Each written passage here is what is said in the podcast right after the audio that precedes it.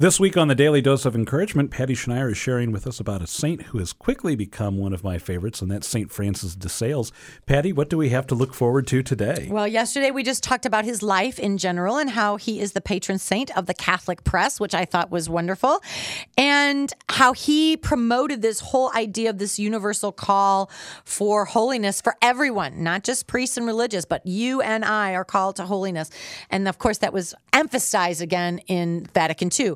However, what I really found about St. Francis de Sales that I loved were his prayers. And I love the fact that our church preserves the prayers of the saints and hands them down to us.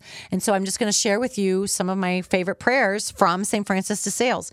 The first one is his act of abandonment. Let's pray this one together. In the name of the Father and of the Son and of the Holy Spirit. Amen. Oh my God. I thank you and I praise you for your accomplishing your holy and all lovable will without regard for mine. With my whole heart, in spite of my heart, do I receive this cross I feared so much. It is the cross of your choice, the cross of your love. I venerate it, nor for anything in the world would I wish that it had not come, since you willed it.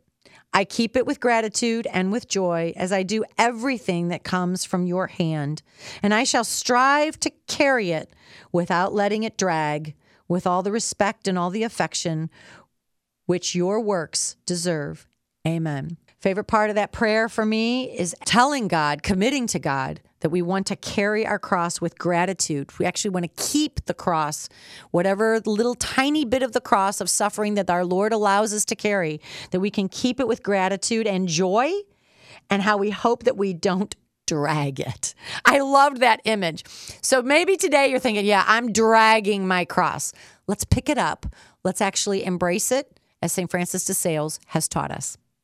I think of that hymn, Take Up Your Cross, the Savior said, and nowhere in the hymn do we hear, Drag Your Cross, the Savior said.